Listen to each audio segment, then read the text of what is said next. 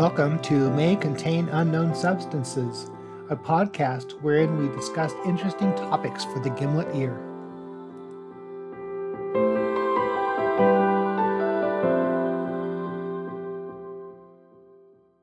We are between times.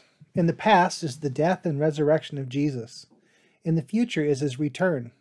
In these in between times, we live in faith based on the past and live in hope looking to the future.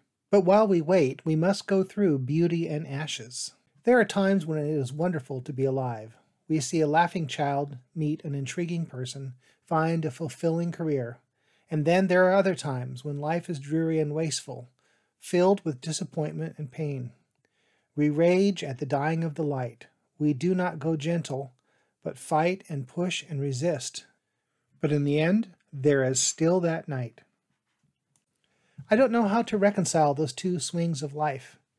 When we are in love or find someone significant or are simply fulfilled, then there is meaning. We are connected.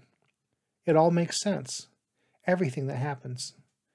Work hard, and there is payoff. Hold back now, because later there is payoff. It all makes sense because we know there is a purposeful God who watches over us and makes things smooth. He lives in fair heaven and blesses us.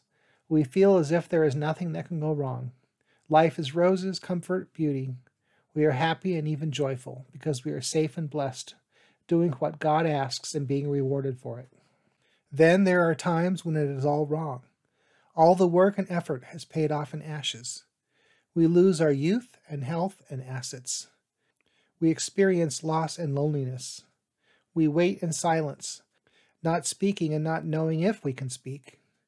Maybe life is, after all, random and valueless. Maybe the point of the universe is undiscoverable because it is pointless. The stars are hard, bright, and distant points of light that glitter in the dark sky. I don't know if you can admit that you've lived through that time, where beauty has changed to ashes. Often there is no safe place to have that discussion because life demands that you act as if life holds only beauty.